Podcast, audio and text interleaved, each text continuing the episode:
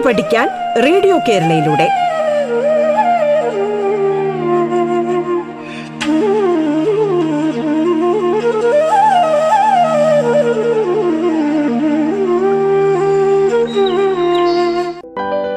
സംസ്ഥാന സർക്കാരിന്റെ internet radio സംരംഭമായ റേഡിയോ കേരളയിൽ നിങ്ങൾ കേൾക്കുന്നത് പാഠം എന്ന വിദ്യാഭ്യാസ പരിപാടിയാണ്.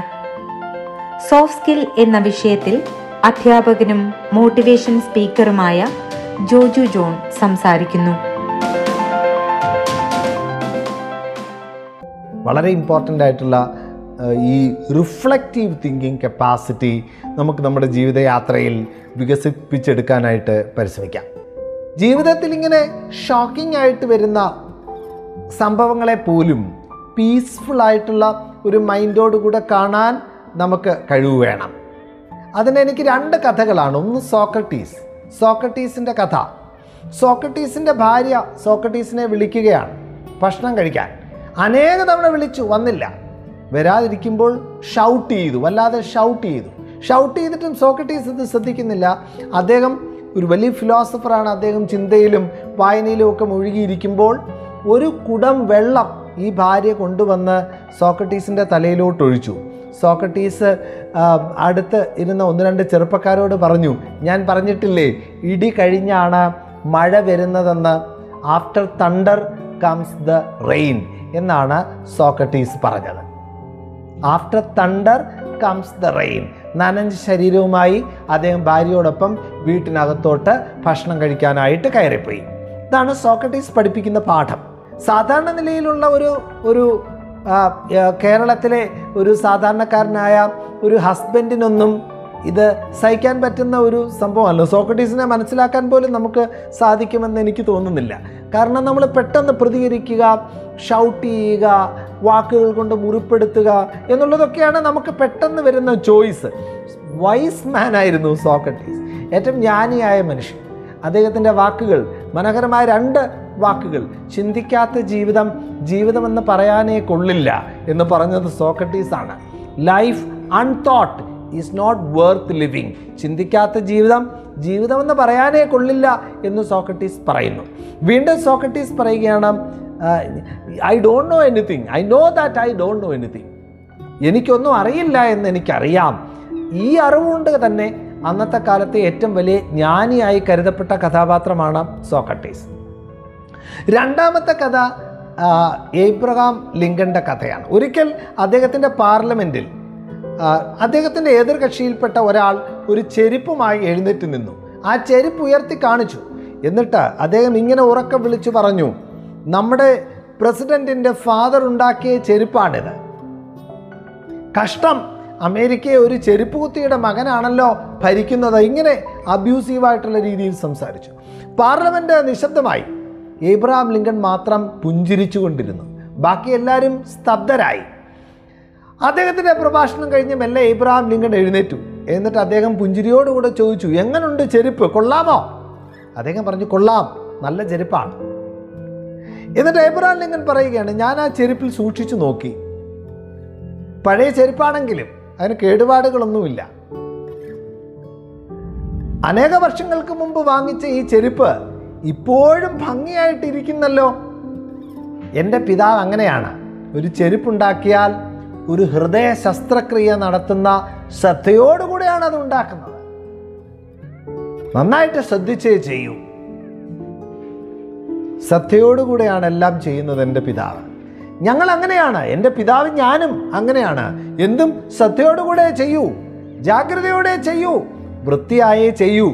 അത് ഒരു ചെരുപ്പുണ്ടാക്കാനാണെങ്കിലും അമേരിക്ക എന്ന് പറഞ്ഞ മഹാ സാമ്രാജ്യത്തെ നമ്മുടെ ഈ വലിയ രാജ്യത്തെ ഭരിക്കാനായാലും ഔചിത്യപൂർവം ശ്രദ്ധയോടുകൂടെ മാത്രമേ ചെയ്യൂ എന്ന് പറഞ്ഞ് ഏബ്രഹാം ലിങ്കൺ അദ്ദേഹത്തിന്റെ സീറ്റിലോട്ട് മടങ്ങുമ്പോൾ പാർലമെന്റിലെ മെമ്പേഴ്സ് എല്ലാം എഴുന്നേറ്റ് നിന്ന് ക്ലാപ്പ് ചെയ്തു എന്നുള്ളതാണ് അനക്ഡോട്ട. ഏബ്രഹാം ലിങ്കൺ നമ്മെ പഠിപ്പിക്കുകയാണ്. ശാന്തമായ പ്രതികരണം വയലന്റ് ആകാത്ത പ്രതികരണം. നമ്മുടെ ജീവിതത്തിൽ ഉണ്ടാകണമെന്ന്. Peace begins with a smile ഒരു പുഞ്ചിരിയോടുകൂടെയാണ് സമാധാനം ആരംഭിക്കുന്നത് എന്ന് പറഞ്ഞത് മദർ തെരേസ ദലൈലാമയുടെ വാക്കുകൾ ഓർക്കൂ. World peace begins with inner peace ലോക സമാധാനം ആന്തരിക സമാധാനത്തിൽ നിന്നാണ് ആരംഭിക്കുന്നത്. ഒരു വ്യക്തിയുടെ ഉള്ളിലുള്ള സമാധാനത്തിൽ നിന്ന് വേണം ലോക സമാധാനം ഉണ്ടാകാൻ. തോമസ് ആൽവ എഡിസന്റെ ജീവിതത്തിലും സമാനമായ ഒരു സംഭവമുണ്ട്. ഒരിക്കൽ തോമസ് ആൽവ എഡിസൺ ഒരു പുതിയ ബൾബ് ഉണ്ടാക്കിയതുമായിട്ട് ബന്ധപ്പെടുന്ന ഒരു പത്രസമ്മേളനം നടത്താനായിട്ട് പോവുകയായിരുന്നു. പത്രക്കാരെല്ലാം കൂടിയിട്ടുണ്ട്. അനേക മണിക്കൂറുകൾ അധ്വാനിച്ച് ഏകദേശം നാൽപ്പത്തി എട്ട് മണിക്കൂർ എടുത്ത് ഉണ്ടാക്കിയ ബൾബുമായി അദ്ദേഹം സ്റ്റേജിലോട്ട് വരികയാണ്. അദ്ദേഹം ആ ബൾബ് അദ്ദേഹത്തിന്റെ അസിസ്റ്റന്റിന്റെ കയ്യിലോട്ട് കൊടുത്തു കത്തിച്ച് കാണിക്കാൻ. എന്നിട്ട് മൈക്ക് പോയിന്റിലോട്ട് തോമസ് ആൽവ എഡിസൺ നടക്കുന്ന ആ സമയത്ത് അസിസ്റ്റന്റിന്റെ കയ്യിൽ നിന്ന് ബൾബ് താഴെ വീണ് പൊട്ടിപ്പോയി. എല്ലാവരും സ്തബ്ധരായി ഭയങ്കര അസ്വസ്ഥത വല്ലാത്ത ഒരു സാഹചര്യം. തോമസ് ആൽവ എഡിസൺ മാത്രം ചിരിച്ചുകൊണ്ടിങ്ങനെ നിന്നു. എന്നിട്ട് തോമസ് ആൽവ എഡിസൺ മൈക്കിൽ അനൗൺസ് ചെയ്തു very sorry very sorry exactly after forty eight hours will have the press conference നാൽപ്പത്തി എട്ട് മണിക്കൂറുകൾക്ക് ശേഷം നമുക്ക് പ്രസ് കോൺഫറൻസ് ഇവിടെ വെച്ച് ഇതേ സമയത്ത് നടത്താം. എനിക്ക് നാൽപ്പത്തി എട്ട് മണിക്കൂർ വേണം പുതിയ ഒരു ബൾബ് ഉണ്ടാക്കാൻ. അദ്ദേഹം തന്റെ സഹായിയെ വിളിച്ച് കൈ തോളത്തിട്ടുകൊണ്ട് അവർ നടന്നു പോവുകയാണ്. എഡിസന്റെ സഹായി പക്ഷേ വല്ലാതെ വിഷമിച്ചു വല്ലാതെ അസ്വസ്ഥനായിപ്പോയി. നാൽപ്പത്തിയെട്ട് മണിക്കൂർ അവർ രണ്ടുപേരും ഒരുമിച്ച് ചേർന്ന്.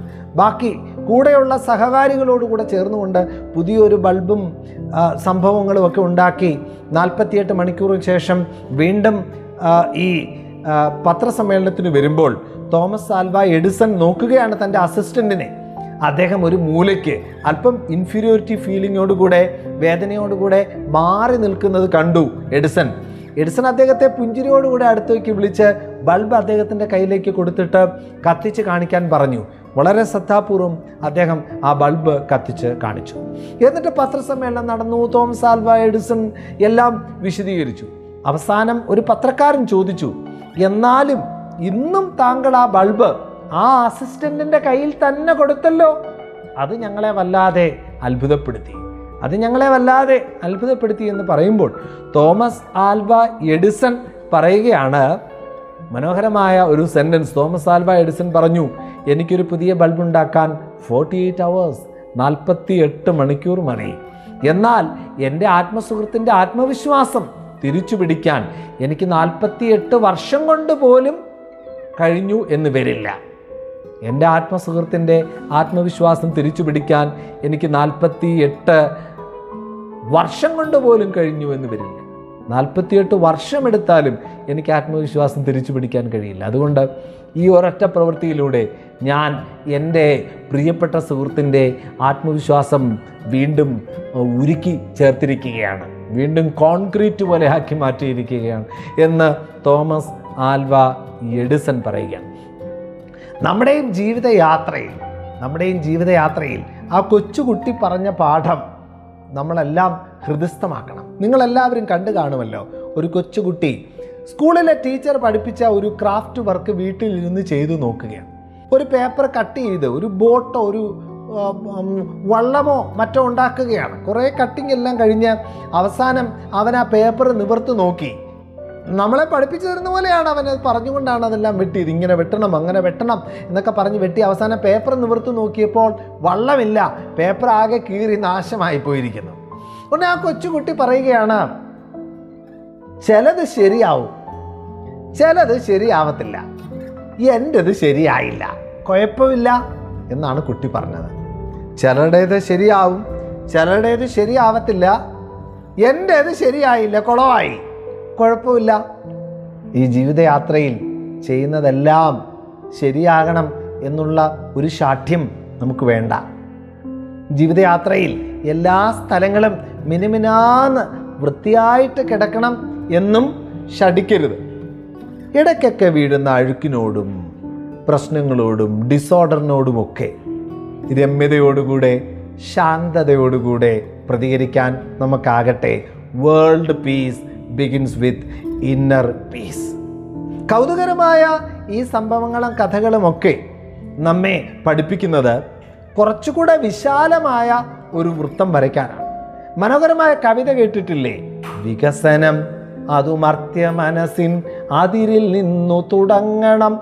വികസനം വലിയ കോൺക്രീറ്റ് കെട്ടിടങ്ങളിലല്ല വികസനം മനുഷ്യ മനസ്സിന്റെ അതിരുകൾ വിസ്തൃതമാകുന്നതാണ്. വികസനം അതുമർത്യ മനസ്സിൻ അതിരിൽ നിന്നു തുടങ്ങണം.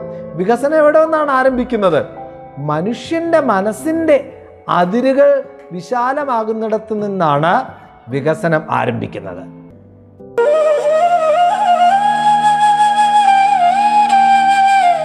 പാഠം കേട്ടു പഠിക്കാൻ റേഡിയോ കേരളയിലൂടെ. പാഠത്തിൽ ഇനി ഇടവേള.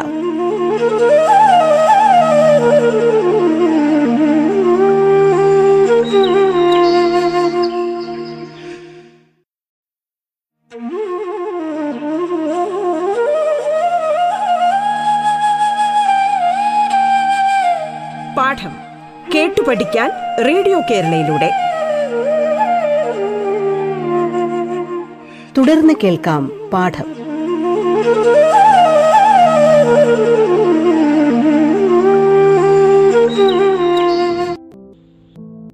ഹൃദയം വിശാലമാകുന്നതാണ് ഏറ്റവും വലിയ പ്രാർത്ഥന. ഹൃദയം വിശാലമാകുന്നു. മത്സര ബുദ്ധികളൊക്കെ അവസാനിപ്പിച്ച് മത്സര ബുദ്ധി നമ്മുടെ ജീവിതത്തിൽ നിന്ന് മാറ്റിക്കളഞ്ഞ് fatherhood of God and brotherhood of mankind ദൈവത്തിന്റെ പിതൃത്വവും മനുഷ്യന്റെ സാഹോദര്യവുമൊക്കെ അംഗീകരിച്ചുകൊണ്ടുള്ള സന്തുലിതമായ ഒരു ജീവിതയാത്ര കുറച്ചുകൂടെ ഹൃദയം വിശാലമാക്കുന്ന ഒരു ജീവിതയാത്രയിലേക്ക് നമുക്ക് വളരാൻ ജാഗ്രതയോടുകൂടെ പരിശ്രമിക്കാം. ഒരിക്കൽ ഒരു ഒരാൾ മഞ്ഞുമല കയറുകയായിരുന്നു. മഞ്ഞുമല. മഞ്ഞുമല കയറിപ്പോയപ്പോൾ അതാ വഴിയിൽ ഒരാൾ കിടക്കുകയാണ്. മൃതപ്രായനായി. വഴിയിൽ മൃതപ്രായനായി കിടക്കുന്ന ആൾ ഈ മഞ്ഞുമല യാത്രക്കാരനോട് ചോദിച്ചു എന്നെയും കൂടെ കൊണ്ടുപോകാമോ? എന്നെയും കൂടെ രക്ഷിക്കാമോ? പുള്ളി പറഞ്ഞു ദേ ഒന്ന് നോക്കിക്കേ സുഹൃത്തെ എന്റെ ദേഹവും ഐസായി. എനിക്ക് തന്നെ രക്ഷപ്പെടാൻ പറ്റുമോ എന്ന് എനിക്കറിയില്ല. തന്നെയും കൂടെ ചുമക്കാൻ എനിക്ക് ആരോഗ്യമില്ല. ഞാനെങ്കിലും എന്റെ ജീവൻ രക്ഷപ്പെടുത്താൻ പരിശ്രമിക്കട്ടെ എന്ന് പറഞ്ഞ അയാൾ വേഗത്തിൽ പോയി. രണ്ടാമതൊരാൾ പിന്നാലെ വരികയാണ്. അയാളും ഈ കഥാപാത്രത്തെ നോക്കി. എന്നെ രക്ഷപ്പെടുത്തുമോ പ്ലീസ്? കരങ്ങൾ കൂപ്പിക്കൊണ്ടാണ് പറച്ചിൽ. ഈ വഴിയാത്രക്കാരൻ രണ്ടാമത്തെ യാത്രക്കാരൻ പറഞ്ഞു എന്റെ ശരീരവും മുഴുവൻ ഐസായിപ്പോയി കേട്ടോ. ആരോഗ്യം ഒട്ടുമില്ല. വേച്ചു വേച്ചാണ് ഞാൻ നടക്കുന്നത്. രക്ഷപ്പെടുമെന്ന് എനിക്കും അറിയില്ല. എങ്കിലും നമുക്ക് ഒരുമിച്ച് പോവാം. ഞാൻ ട്രൈ ചെയ്യാം. ആ റോഡ് സൈഡിൽ ഐസായി കിടന്ന മനുഷ്യനെ മുതുകത്തൊരു ചാക്കെടുത്ത് ഇടുന്നത് പോലെ മുതുകത്തെടുത്തിട്ടു. അയാൾ ഈ തോളിൽ ഇങ്ങനെ കെട്ടിപ്പിടിച്ച് കിടന്നു. വേച്ച് വേച്ച് ഇയാൾ മുന്നോട്ട് നീങ്ങുമ്പോൾ ഈ രണ്ടാമത്തെ യാത്രക്കാരൻ അറിയുകയാണ് അയാളുടെ ദേഹം മെല്ലെ ചൂട് പിടിക്കുകയാണ് ശരീരം മെല്ലെ ചൂട് പിടിക്കുന്നത് അറിയുകയാണ്. അങ്ങനെ ശരീരം മെല്ലെ ചൂട് പിടിച്ച് ചൂട് പിടിച്ച് കുറച്ചു നേരം കഴിഞ്ഞപ്പോൾ തോളിൽ കിടന്ന ആൾ പറഞ്ഞു ഞാനിപ്പോൾ ഓക്കെ ആയി നമുക്കിനി നടന്നു പോകാം. വർത്തമാനം പറഞ്ഞു പോകാം. പ്രിയപ്പെട്ടവരെ ഒറ്റയ്ക്കുള്ള യാത്രയേക്കാൾ എത്ര രസകരമാണ് ഒരുമിച്ചുള്ള യാത്ര. വർത്തമാനം പറഞ്ഞു പോകുമ്പോൾ നമ്മൾ ഈ യാത്രയുടെ വേദനകളൊന്നും അറിയുകയേയില്ല. വർത്തമാനം പറഞ്ഞ് ഒരുമിച്ച് സംസാരിച്ച് വർത്തമാനം പറഞ്ഞു പോകുമ്പോൾ നാം ഈ യാത്രയുടെ വേദനകളൊന്നും അറിയുകയേയില്ല. അങ്ങനെ വർത്തമാനം പറഞ്ഞ് ചിരിച്ച് സന്തോഷത്തോടുകൂടെ അവർ മുന്നോട്ട് നീങ്ങുകയാണ്. വളരെ ജാഗ്രതയോടുകൂടെ സന്തോഷത്തോടുകൂടെ ഷെയർ ചെയ്ത് കൗതുകരമായ അനുഭവങ്ങളൊക്കെ പറഞ്ഞ് ചിരിച്ച് സെറട്ടോണിനും ഡോപ്പമിനുമൊക്കെ ഉൽപ്പാദിപ്പിച്ചുകൊണ്ട് ഓക്സിറ്റോസിനും എൻഡോർഫിനും ഒക്കെ ശരീരത്തിൽ പോസിറ്റീവ് ഹോർമോൺസ് ഒക്കെ ഉൽപ്പാദിപ്പിക്കപ്പെടുകയാണ് ചിരിച്ച് വർത്തമാനം പറഞ്ഞു പോകുമ്പോൾ. അപ്പോൾ അവർ കാണുകയാണ് ആദ്യം യാത്ര പോയ സഞ്ചാരി മഞ്ഞിൽ തണുത്തുറഞ്ഞ് മരിച്ച് റോഡ് സൈഡിൽ കിടക്കുകയാണ്. നമ്മുടെ ഈ ജീവിതയാത്രയിൽ നമ്മുടെ കൂടെയുള്ളവരെയും കൂടെ ചുമന്നുകൊണ്ട് പോകാനുള്ള കഴിവ്. മനോഹരമായ കവിത ആരു ഞാനാകണം ആരു ഞാനാകണം എന്നുണ്ണി ചോദിക്കിൽ ആരാകിലും നല്ലതെന്നുത്തരം. അച്ഛൻ മകനോട് പറഞ്ഞു കൊടുക്കുകയാണ് നീ ആരായാലും കുഴപ്പമില്ല. പക്ഷേ നട്ടുച്ചയ്ക്ക് വെയിൽ കൊള്ളുന്ന ഒരു യാത്രക്കാരന് നീ ഒരു കുടയാകണം. റോഡ് സൈഡിൽ വിശന്നിരിക്കുന്ന ഒരാൾക്ക് നീ ഒരു പിടി ചോറാകണം. അച്ഛനും അമ്മയ്ക്കും നീ എന്നും കുഞ്ഞായിരിക്കണം. അപ്പോൾ ഗുരുവിന്റെ മുമ്പിൽ നീ എപ്പോഴും കൂപ്പ് കൈയാവുക. ഒറ്റയ്ക്ക് നടക്കുന്ന ഒരു പെൺകുട്ടിക്ക് നീ ഒരു ബ്രദറായി മാറുക. ഈ പാഠപുസ്തകങ്ങളെല്ലാം കയ്യിൽ നിന്ന് തറയിലേക്ക് വീണു പോകുന്ന ഒരു കൊച്ചു സ്കൂൾ കുട്ടിക്ക് നീ ഒരു അമ്മയാകെ ഓടിച്ചെന്ന് പിറക്കി കൊടുക്ക്. ഇതാണ് കവി പറയുന്നത്. നമ്മുടെ ഹൃദയങ്ങളെ കൂടുതൽ വിശാലമാക്കി. കുറച്ചുകൂടെ സ്നേഹത്തോടെ കുറച്ചുകൂടെ പുഞ്ചിരിയോടെ കുറച്ചുകൂടെ സൗമ്യതയോടുകൂടെ ഈ ജീവിതയാത്ര മുന്നോട്ട് കൊണ്ടുപോകുന്നവരാണ് ജീവിതത്തിൽ യഥാർത്ഥത്തിൽ വികസിക്കുന്നത് യഥാർത്ഥത്തിൽ വിജയിക്കുന്നത്. അവരുടെ ഉള്ളിൽ നിന്നാണ് യഥാർത്ഥ ആനന്ദം ഒരിക്കലും നഷ്ടപ്പെട്ടു പോകാത്തത്. അവരുടെ ഉള്ളിലുള്ള ആനന്ദം ഒരിക്കലും നഷ്ടപ്പെട്ടു പോകുന്നില്ല. അവർ വിദ്വേഷമുള്ളിടത്തെല്ലാം അവർ ക്ഷമയും സ്നേഹവും ഒക്കെ വിതച്ച് നന്മ വിതച്ച് സ്നേഹം വിതച്ച് ഈ ജീവിതയാത്രയെ കൂടുതൽ ഗൗരവമുള്ളതാക്കി സന്തോഷമുള്ളതാക്കി ആനന്ദദായകമാക്കി മാറ്റും. കൗതുകരമായ ലൈഫ് സോഫ്റ്റ് സ്കിൽസുമായിട്ട് ബന്ധപ്പെടുന്ന രസകരമായ കൗതുകരമായ മറ്റൊരു കഥ. ഒരിക്കൽ ഒരാൾ ഒരു വനത്തിലൂടെ നടന്നപ്പം അയാളെ ഒരു കടുവ ഓടിച്ചു. അയാൾ ഓടിച്ചെന്നൊരു മരത്തിൽ കയറി. മരത്തിന്റെ പകുതി ഭാഗത്തെത്തിയപ്പോൾ താഴോട്ട് നോക്കിയപ്പം കടുവ. മരത്തിന്റെ മുകളിലോട്ട് നോക്കിയപ്പം മുകളിൽ ഒരു കരടി ഇരിക്കുകയാണ്. തേൻ കുടിക്കാനെങ്ങാണ്ട് തേനുണ്ടോ എന്ന് അറങ്ങണ്ട് കയറി ഒരു കരടി മുകളിലിരുപ്പ് നമ്മുടെ കഥയിലെ കരടി സംസാരിക്കും. കഥയിലെ കരടി ഇയാളോട് പറഞ്ഞു പേടിക്കണ്ട പേടിക്കണ്ട കയറിപ്പോരെ ഞാൻ തന്നെ ഉപദ്രവിക്കില്ല. അയാൾ ധൈര്യപൂർവം കരടിയുടെ അടുത്ത് എന്ന് കരടിയിലെടുത്തിരിക്കുക കടുവ താഴെ നിൽക്കുന്ന കടുവ കഥയിലെ കടുവയാണ് കടുവ സംസാരിക്കും. കടുവ പറഞ്ഞു ഇവൻ നമ്മുടെ ശത്രുവല്ലേ? ഇവൻ നമ്മുടെ ശത്രുവല്ലേ? അവനെ ഇനി തെല്ലിയിട്. അവനെ ഞാൻ തിന്നിട്ട് പോകാം. അല്ലെങ്കിൽ ഞാൻ ഇവിടെ വെയിറ്റ് ചെയ്ത് വെയിറ്റ് ചെയ്തിരുന്ന് രണ്ടുപേരെയും തിന്നിട്ടേ പോകും പ്രിയപ്പെട്ടവരെ കുറച്ചു നേരം കഴിഞ്ഞപ്പോൾ ഈ ആൾ മനുഷ്യൻ കരടിയുടെ അടുത്തിരിക്കുന്ന മനുഷ്യന് ഉറക്കം ഉറക്കം വന്നു. അപ്പോൾ കരടി പറഞ്ഞു ദേ എന്റെ ദേഹത്തോട്ട് കിടന്നുള്ളൂ അയാൾ കിടന്നുറങ്ങി. കരടിയുടെ ദേഹത്തോട്ട് ചാരി കിടന്നുറങ്ങുകയാണ് കരടി പിടിച്ചിരിക്കുവാണ്. ഉടനെ കടുവ വീണ്ടും ഈ കരടിയോട് പറഞ്ഞു നിന്റെ അടുത്തിരിക്കുന്ന ഈ മനുഷ്യനുണ്ടല്ലോ. തോക്കുമായിട്ട് വെടിവെക്കുന്ന ആളാണ്. നിന്റെയും എന്റെയും ശത്രുവാണ്. നീ ഇനി തെള്ളിയിട്. ഞാൻ അയാളെ തിന്നിട്ട് പൊയ്ക്കോളാം. നിന്നെ ഞാൻ ഉപദ്രവിക്കില്ല. അല്ലെങ്കിൽ നിന്നെ ഞാൻ പിടികൂടും. കരടി പറഞ്ഞു ഇല്ല. അഭയം തേടുന്ന ആളെ ഞാൻ ഉപദ്രവിക്കില്ല. അഭയം തേടി വരുന്ന ആളെ ഞാൻ ഉപദ്രവിക്കില്ല. ഒരിക്കലും ഉപദ്രവിക്കില്ല. അല്പനേരം കഴിഞ്ഞ് ഈ ഉറങ്ങിയിരുന്ന ആൾ ഉണർന്നു. അപ്പോൾ കടുവയ്ക്ക് കരടിക്ക് ഉറക്കം വരികയാണ്. കരടി ഉറങ്ങാൻ തുടങ്ങി. അവൻ അയാൾ പറഞ്ഞത് എന്റെ ദേഹത്തോട്ട് ചാരി ഇരുന്ന് ഉറങ്ങിക്കോളാൻ പറഞ്ഞു അപ്പം അയാളുടെ ദേഹത്തോട്ട് ചാരി ഇരുന്ന് കരടി ഉറങ്ങി. കുറേ നേരം ഉറങ്ങി ഇങ്ങനെ നല്ല ഉറക്കമായപ്പം കടുവ മനുഷ്യനോട് സംസാരിച്ചു. മനുഷ്യനോട് പറഞ്ഞു നീ ഒരൊറ്റ തെള്ളിന് ആ കരടിയെ ഇഞ്ഞിട് ഞാൻ കരടിയെ തിന്നിട്ട് പൊയ്ക്കോളാം. നിനക്ക് വീട്ടിൽ പിള്ളേരും ഭാര്യയും പിള്ളേരും ഒക്കെ ഇല്ലേ? വീട്ടിൽ പോണ്ടേ? നീ തെള്ളി ഇട്ടില്ലെങ്കിലോ? രണ്ടിനെയും തിന്നിട്ട് ഞാൻ പോകും മനുഷ്യൻ ആലോചിച്ചു ശരിയല്ലേ പറഞ്ഞത്? കരടിയെ തെല്ലി കിട്ടു കഴിഞ്ഞ് കഴിഞ്ഞാൽ കടുവ തിന്നിട്ട് പൊയ്ക്കോളൂ എനിക്ക് രക്ഷപ്പെടുകയും ചെയ്യാം. അയാൾ നല്ല ശക്തിയോടുകൂടെ കരടിയെ തെള്ളി. കരടി തറയിൽ വീണില്ല. കരടി തറയിൽ വീണില്ല. കരടിയുടെ നല്ല ബലമുള്ള കൈയും ഈ മുള്ളുമൊക്കെ അത് മരത്തിൽ പിടിച്ചിരിക്കുക ഉടനെ കടുവ താഴെ നിന്ന് ഈ കരടിയോട് പറഞ്ഞു കണ്ടോ? മനുഷ്യന്റെ സ്വഭാവം കണ്ടോ? അവനെ ഇനി തെള്ളിയിട്. ഞാൻ അവനെ തിന്നിട്ട് പോവാം. കരടി പറയുകയാണ് എന്റെ സ്വഭാവം അടുത്ത് നിൽക്കുന്നവരുടെ പ്രതികരണം നോക്കിയല്ല അതെന്റെ സ്വഭാവമാണ്. എന്റെ സ്വഭാവം അടുത്ത് നിൽക്കുന്ന ആളുകൾ എന്നോട് എങ്ങനെ പ്രതികരിക്കുന്നു നോക്കിയല്ല അതെന്റെ സ്വഭാവമാണ്. എന്റെ അടുത്ത സഹായം തേടി വരുന്ന ആശ്രിതനായി വരുന്ന ആളെ ഉപദ്രവിക്കില്ല എന്നുള്ളത് എന്റെ സ്വഭാവമാണ് അതിനി മാറ്റമേ ഇല്ല. നന്മ സ്ഥായിയായ സ്വഭാവമായി മാറണം. സ്ഥായിയായ സ്വഭാവമായി മാറണം നമ്മുടെ നന്മ. നമ്മുടെ രാഷ്ട്രപിതാവായ മഹാത്മാഗാന്ധി പറഞ്ഞില്ലേ be the change that you want to see in the society